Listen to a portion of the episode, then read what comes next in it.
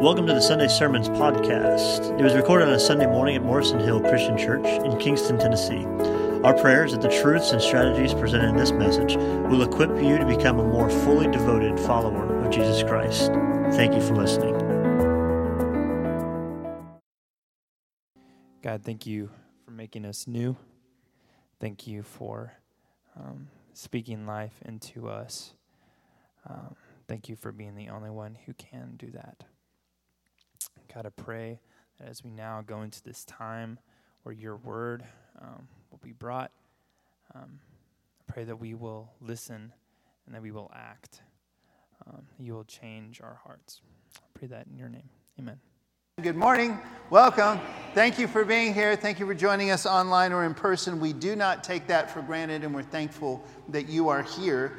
Um, this is the last uh, Sunday in a series uh, called Be the Body. And I, I know some of you probably want to hit skip intro or skip recap whenever, whenever I'm giving this update at the beginning, but I'll try to make it quick. I think it's important that we always start at the same spot. Here's where we've been so far. Uh, the Holy Spirit always gives his people gifts, and he gives us those gifts so that we will use them. There's two big jobs. One is we use those gifts to encourage and to build each other up as a body of Christ. And the other one then is that we use all the, collectively use all the gifts to reach out to the world around us and accomplish God's will. We've covered a lot of details along the way, but that's the core idea. The other core idea we've looked at over and over is that we will be held accountable to do this. This is something that Jesus says when he returns, he is going to hold us accountable for what we did and did not do using these gifts that we have been given. And some of the things that we're supposed to do vary a little bit. There's some specific will that God has for each one of us in each little group that we're part of, each church that we're part of. But there are also things that are always in His will. So as we've explored these gifts, we've been looking at some of those that are always His will. And today we're going to look at one more. So that's where we've been. Here we go. Ready? Today we start one last hike together. And on this journey, once again, we're going to see some beautiful scenery along the way and barely notice it, but we're going to take a second to notice how beautiful it is. We're going to dip our toes into some really deep water that I wish we could swim and scuba dive around in for a while, but we're just going to kind of kind of barely go there for a second because you just can't just wade through, ignore something that big. But where we're going is a very tangible end, and that is to offer hospitality. We all, as God's body, have the, have the responsibility to offer hospitality. And we want to know exactly what Jesus meant by that, what the early church meant by that, exactly what Paul meant by that. We're going to look at a biblical perspective of offering hospitality and how do we get started doing that more than ever. So, you ready? Ready for the journey? Awesome. As always, the ultimate tour guide for anything we're studying as Christ's body is Jesus himself. So we're going to begin with John 13. I'm reading this passage at least out of the Passion Translation. This should be a familiar story to most of you. I'm going to read it straight out of the scripture. John knew, I'm sorry, Jesus knew that the night before Passover would be his last night on earth before leaving this world to return to his Father's side. All throughout his time with his disciples, Jesus had demonstrated a deep and tender love for them. And now he longed to show them the full measure of his love. Now, Jesus was fully aware that the Father had placed all things under his control, for he had come from God and was about to go back to be with him. Already, we're looking at something beautiful, something that's way too deep to really cover, but let's dip our toes for just a second. Notice that at this spot in the story, Jesus has not died yet. He has not come back to life yet. He has not yet received the full measure of the King of Kings, Lord of Lords glory that he eventually would get. This is, this is an interesting spot because, yet, even though this is the night before that happens, it says that God had already placed everything under his control. I wish we had time to go deep into that. Please come see me later if you want to. But here, here's, the, here's a clue in the direction of how that can all be happening at once. The clue is in Philippians 2, where it says that Jesus already was by nature God, and yet he did all this. The other clue is this this is how God always works.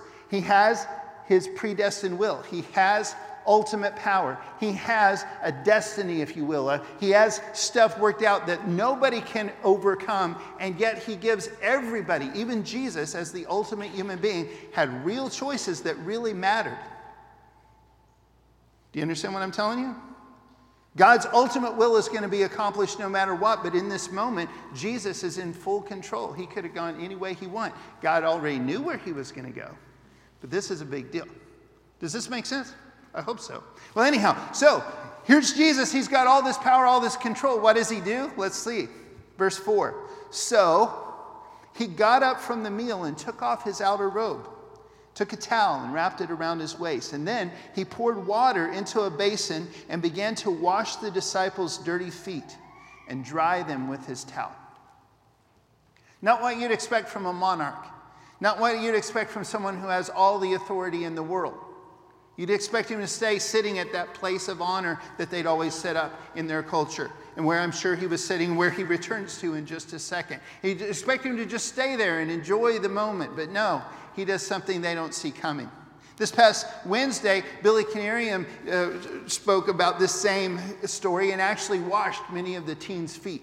And a lot of them were like, I don't know about this, but they let him. A lot of them were like, no, no, no. Uh, if you've heard this story, Peter was the one in this group that said, no, no, no. But we're going to skip that part of the story. I think you've heard that. I want to go straight to what Jesus told all of them and what he's telling all of us this morning. This is why I'm doing this. This is why I'm doing this for all of you. After washing their feet, he put his robe on and returned to his place at the table. Do you understand what I just did? Jesus said. You've called me your teacher and Lord, and you're right, for that's who I am. So, if I'm your teacher and Lord and have just washed your dirty feet, then you should follow the example that I've set for you and wash one another's dirty feet.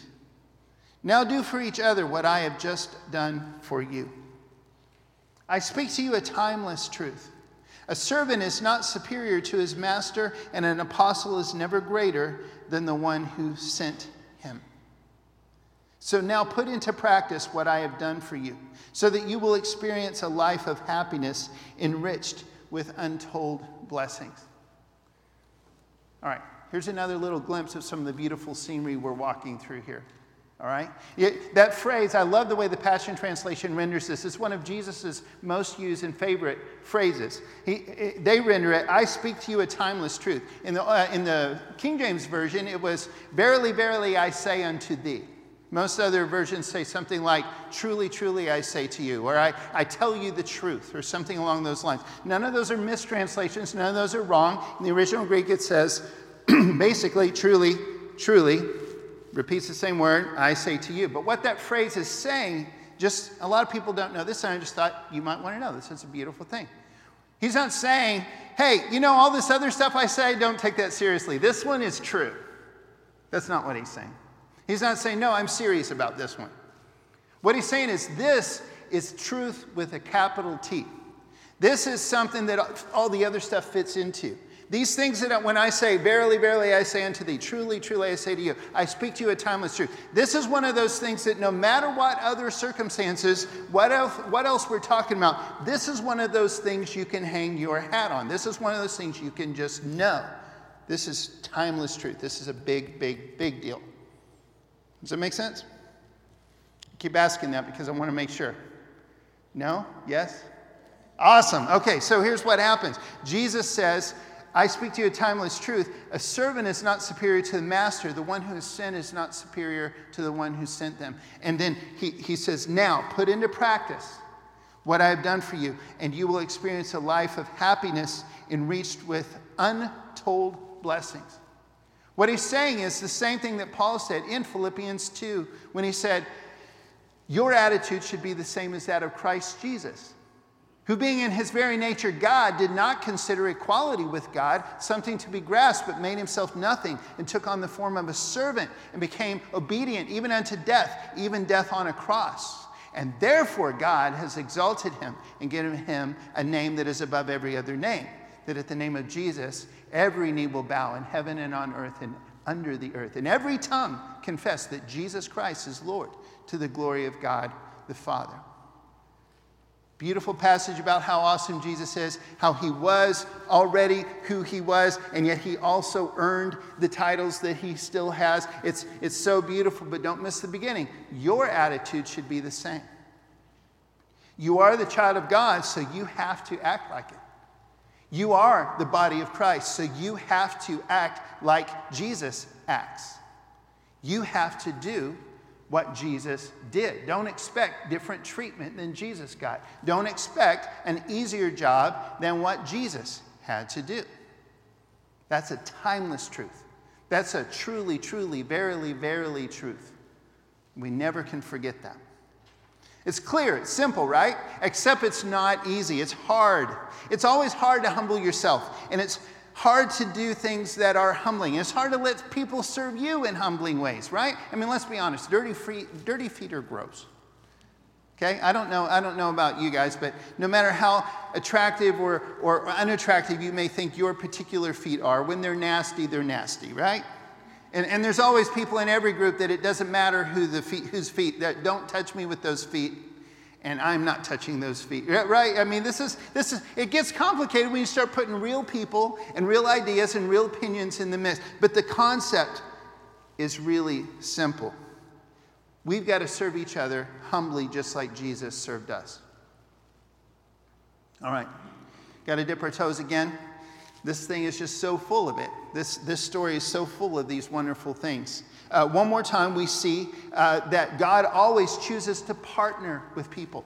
We see this in the entire gospel from Genesis to Revelation Old Testament, New Testament, Old Covenant, New Covenant, Moses, Jesus. We always see this happening. God, in his ultimate power, doesn't really need us, and yet he always, always, always chooses to partner with people. God, in His power, could probably do a much better job than any of us do, and yet He always chooses to empower us to do the jobs with Him. He gives us real choices that really matter. But here's some of the things we, He does, and some of the things He expects us to do as His body. Four things. If you're following along, these are the four things that are in the bulletin insert. Once again, there's a lot more scripture in here than we can even barely look at. I hope you go back and use that as a Bible study later. But here is the first of those four things we must prepare to serve others. God goes to extraordinary lengths to do all of these things. He prepares, He provides, He welcomes, and He empowers. Let's look at this first one. Let's say it out loud together. We must prepare to serve others. So many of you guys are such a big part of that. Like Andrew said this morning, thank you for taking time to say that, Andrew. I appreciate that. You guys don't realize how many people work not only on stage, but behind the scenes and up in the booth and on that little stage and in that room and back in the other room and everywhere just on Sunday mornings, not to mention Kids Central, not to mention the Teen Center, not to mention everywhere. And that doesn't even count on the people that clean and mow and keep things fixed and, and take down broken um, steeples. And you, you know what I'm saying? This is a big production that a lot of people do a lot of things. But, but we have to prepare. And not just the building, we've got to constantly be preparing our hearts and our souls, getting ready to be, be prepared to share the gospel. That's what the class that Dad is working through right now I, I, on Sunday evenings is about. And if you'd like to learn more and be empowered in that, please join him tonight at 6 o'clock. But there's so many things. You have to be prepared. Uh, one of my favorite restaurants is Taco Bell. Anybody else like Taco Bell? Okay, I knew it was in the minority, but just bear with me here, okay? Imagine you go to Taco Bell. Just imagine, okay? And you, and you say, hey, I'd like a taco. And, and the person goes, hold on just a second. And they put their hand over the little mic and they go, do we have tacos? We, we, we have tacos, right? Yeah, we can do tacos. Hold on just a second. You know better, right? It's Taco Bell, right? So you know there's stacks somewhere in the back there. They've got stacks of those flour tortillas and stacks of those crunchy corn ones, and they got meat, and they got sour cream, and they got cheese, and I'm getting really hungry right now. But you know what I'm saying, right? It's Taco Bell. They're ready. They're ready. They're prepared. They're hoping. They're praying that somebody's going to come by. And yes, we have tacos. They're prepared. We've got to prepare We can't be caught off guard. If somebody asks us a question about Jesus, if they, if they want to show up at this building, if they, if they want to ask for our prayers somewhere, we've got to be prepared. Jesus used the, the imagery of preparing a feast and inviting people over and over again. Just in the chapters Luke 13, 14, and 15, which is in the guide, and I hope that you'll go back and read those. Just read them as a chunk. You'll see him use that same imagery in several different ways to teach serving humbly, to teach be prepared, make sure you're saved. Only Jesus can save. He teaches all that. In, in Luke 15, there's three stories about things being lost, and every single one has a big feast celebration, celebration when they find out that the lost thing has been found. He loves this idea of a feast. And even this feast that we started the story about, in Luke chapter 22, you see a behind the scenes look of everything that Jesus was doing getting ready for the scene we started with today in John 13.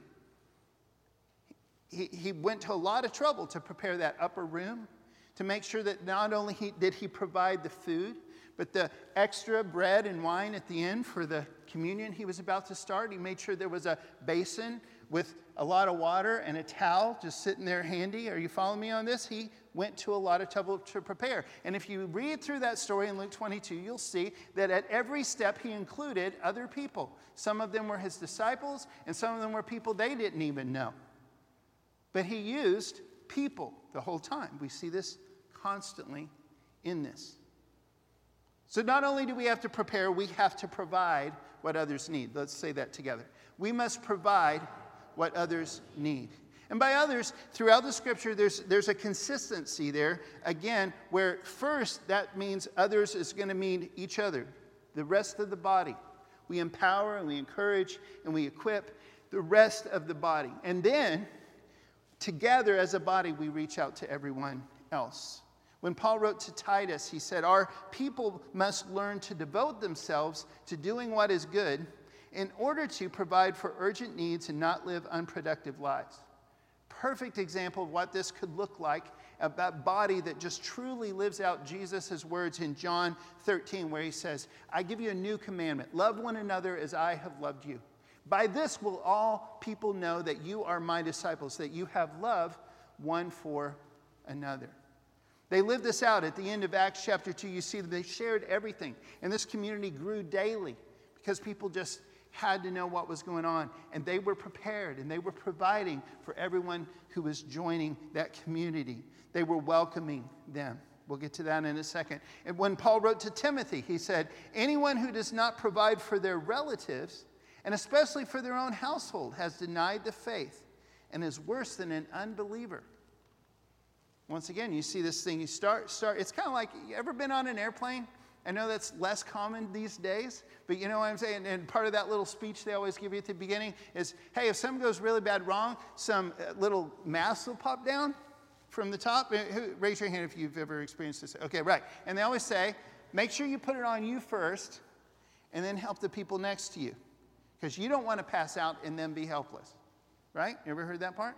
Same idea. The point is, you want to take care of your kids. So if you really want to take care of your kids or whoever's next to you that you care about, get that thing on you first and then help them. Same concept here. Take care of your family, take care of your church, family. We see this everywhere. When Paul wrote in Romans 12, um, which, by the way, Romans 12 was one of those places we've really been marinating in because that's one of the key places that outlines these gifts, that outlines exactly all these things that we've been looking at with the body of Christ and how that works. But it also has stuff for the entire body. It doesn't just break down. In that same passage, it has some other cool stuff. For example, verse 13 says, Share with the Lord's people who are in need. That's talking about other believers Practice hospitality. That includes other believers, but that actually, as you'll see in just a second, it actually is especially for people who are not. Here's the third thing we've got to do to follow God's example we must welcome others into our family. Let's all say that together. We must welcome others into our family. The word that we translate hospitality from Greek, philoxenos, is the noun form. Um, it actually means pretty much exactly what you would say in English with hospitality. It means feed somebody or welcome them into your home or give them something that they need that you have, share. But the root words take it even deeper, and, and, and there's a clear connotation, especially in Greek, for it means both. It means just regular hospitality, what we would call that, and also this deeper meaning. See, philos or phileo, that's the noun and verb form of the first part of this word, means love, family love, brotherly love. Xenos means strangers, aliens, people that are in a different group than you. Fill in any blank you want there. It's the same root of the word xenophobia, which is being afraid or hating people who are different than you. But this is the opposite. This is loving, welcoming, intentionally reaching out to, welcoming into your home, feeding people that are different than you, people that are not part of your family, people that are not part of the body of Christ yet. This idea of hospitality is more than just. It's actually a core idea, too. Paul writes to Titus and Timothy when he outlines the gifts and the, the nature, the personalities of leaders in the church. One of those, he talks about how they treat their wives, how they treat their kids, how they treat the other people in the church. And one of those on every single list he gives is they have to be hospitable, they have to show hospitality which means they don't just treat their wives and their family and the other believers right, they also show love to strangers. Romans 12 again.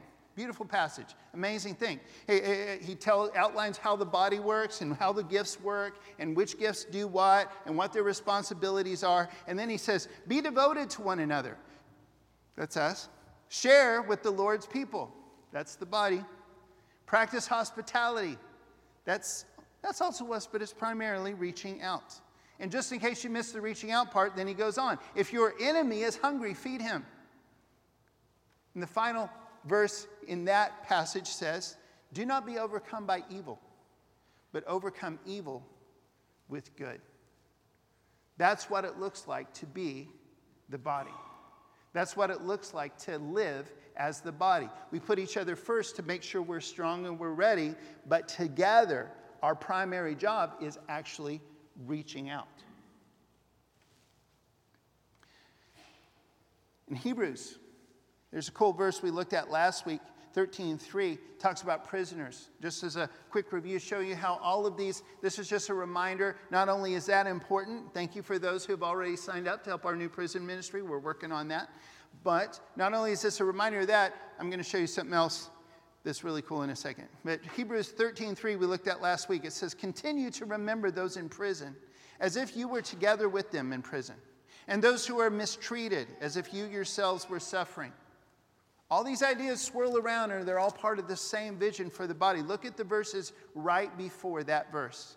Keep on loving one another as brothers and sisters. That's the body do not forget to show hospitality to strangers. Just in case you missed the root word thing, he's making it really obvious here. You're not just, it's hospitality to each other and to people that are not part of your each other. Do not forget to show hospitality to strangers, for by so doing, some people have shown hospitality to angels without knowing it. Pause, little dip. Wish we could go there, don't have time, but that's cool. Here's what we know for sure Jesus counts whatever you do for other brothers and sisters in Christ, and even for what you do for people that others consider least, as something that you do for Him. Maybe there's angels involved too, but count it as you do it for Him every single time. Here's the fourth thing that God always does for us and that we've got to do for each other and for the world. Let's say it out loud together. We must empower each other to serve. One more time, this is important. We must empower each other to serve. And honestly, this is why we gather. This is why we fellowship. This is why we connect. Thank God for technology that lets people worship from their own homes. Thank God for people that long before there was a thing called COVID, there were people that would take communion to people's homes or to hospitals when we were allowed in there, and we could go in there and, and share that. Uh, there's nothing sinful about being separate sometime, but the reason God designed it, so the ideal is we keep coming back together over and over in big groups and small groups, is because that, it, that's the easiest way to build each other up. You, you get the whole body together. It, it, all the gifts are combined in one spot. You get the whole body together. Everybody's remembering what the whole body's supposed to be about at the same time. Everybody's remembering what Jesus did at the same time. Everybody's remembering to give and invest in the kingdom and the point of the kingdom, which is saving the entire world for Jesus at the same time. Everybody is walking through the scriptures at the same time. This is why he designed it the way he did. This is, we're supposed to work as a body. And no matter the circumstances, and no matter how God is leading us at any given time to kind of vary the details, we must never lose sight of the vision. And the vision is to be the body, to live as the body. We build each other up, and we together we reach out to the world. And if either one of those ever stops at any given point, something is deathly, deathly wrong. We started this journey together several weeks ago with this passage, 1 Peter chapter 4, verses 7 to 11. And once again, it's been a while, just remind you really quick. He combines all of the lists of gifts into two big ideas. One is you speak for God, and the other is you serve for God. And again, the Holy Spirit is not bound even by Peter's inspired two little groups any more than he's bound by the three ones that we've been using. It's just he's trying to help us understand this is how it works. But let's read what he says. The end of all things is near. Therefore, be alert and of sober mind so that you may pray. Above all, love each other deeply because love covers over a multitude of sins. Offer hospitality to one another without grumbling. Again, reminder that we also show hospitality to each other, but also a subtle reminder that sometimes each other becomes the other. That happens. That's not just 2020. We always are going to see some things differently than other people. We are always going to not 100% agree on 100% of everything, but we've got to agree on these things. These are the verily, verilies. These are the truly, trulies. These are the timeless truths. We have to work together to encourage each other, to build each other up, and to team up to reach the rest of the world, whatever that takes, every single time. Each of you should use whatever gift you have received to serve others as faithful stewards of God's grace in its various forms. If anyone speaks, they should do so as one who speaks the very words of God. If anyone serves, they should do so with the strength God provides, so that in all things God may be praised through Jesus Christ. To him be the glory and the power forever and ever. Amen.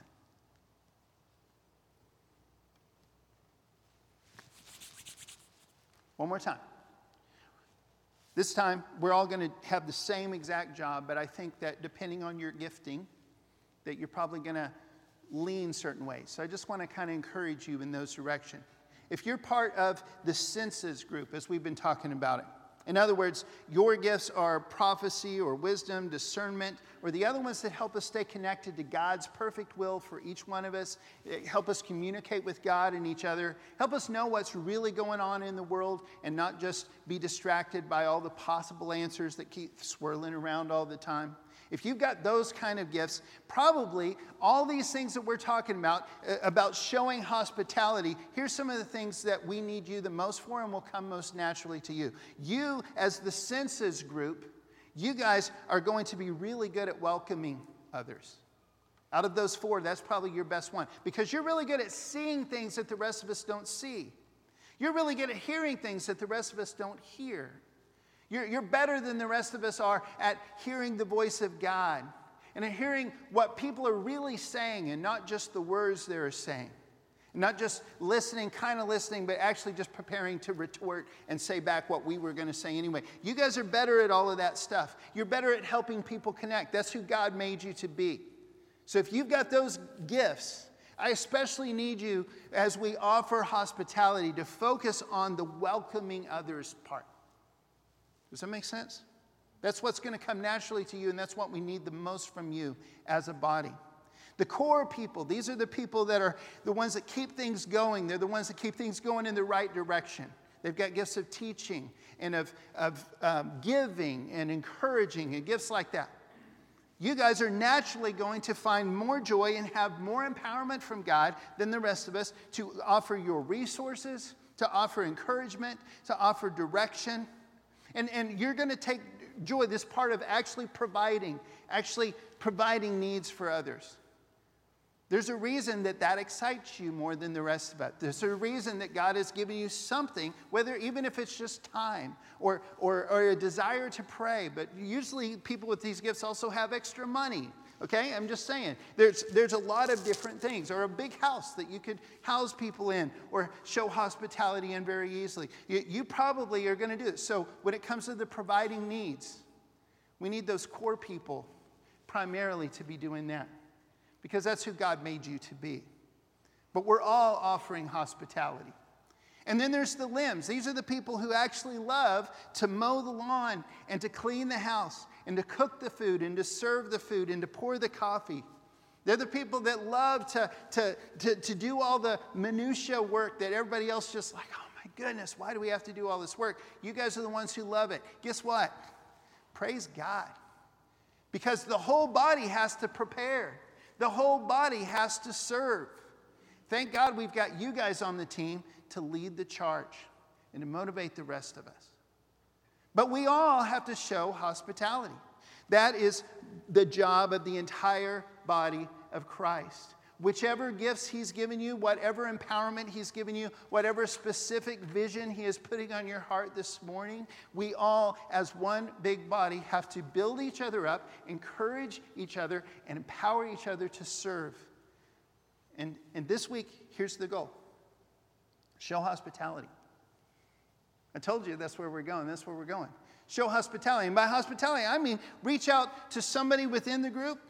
Sure. But especially, this is what I'd love for you to pray about. Reach out to somebody who's not in our group. Meet or listen to or re meet or talk to, connect with somebody who's outside of the group. Meet a need of somebody who's not just part of the body. If there's somebody in the body, that's an automatic. I hope that was clear. We got to do that first. Uh, along your way to find somebody who's outside of the body that needs help, if you find somebody in the body, you better take care of that first. Somebody in your own family, take care of that first. Yeah, of course. But look for those opportunities because collectively, this is something we're supposed to be doing. And if your gifts lean you to evangelism, praise God. But we all need to do that. If your gifts lead you to reach out by giving, by sharing, by inviting someone in your home, praise God. But we all need to do that.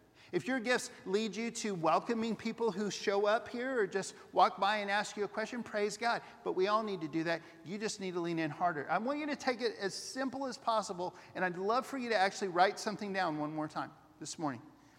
Lord, I will show hospitality to blank by blank. Make it specific and make it a prayer to God this morning. I'm going to give you just a second. Even you guys at home, grab something, write it down. Lord, I will show hospitality to this person, put a name there, by this, doing this action. You're doing this for them. If you can't think anything this morning, take this home, pray about it, think about it. Put a big star by it, circle it, write yourself a, a, note in your phone, set an alarm or something so you go back. Do whatever it takes. But I need you to do this because this is one of those timeless truths. This is what the body of Christ does. This isn't a good idea. This isn't a cool thing that a few super Christians do sometimes. This is who we are. This is why we build each other up. This is why we encourage each other. This is why we serve each other first, because we're supposed to be reaching out. I need every single one of you guys to do that in one way or another this morning. One more time, we're going to give you a chance to make a choice. In the direction of God. And I just want to let you know if you've never come to Christ before and you've got a lot of questions, we're prepared to walk you through that process. We've prepared. If you'd like to even get baptized this morning, you already know you're ready for that. Guess what? We have prepared. Mostly it's Frank Hill, but there's a lot of people here. We are prepared. We got warm water and we got clean towels and clean clothes for you to. We're, we're ready to rock. We're ready for this. If you need prayer, we've got a prayer team. We're ready. We've prepared. We're ready to serve you. If you'd like to officially join our church or make any other public, de- public choice, if you've got um, just a need for prayer, you can come to the front, go to the back. Whatever you need to do this morning, we're prepared to serve you in that way. Please don't waste that opportunity if God is encouraging you to make a public choice of some kind. And no matter if it's public or private, let's all make a choice in the direction of hospitality this morning as we stand and as we sing to God.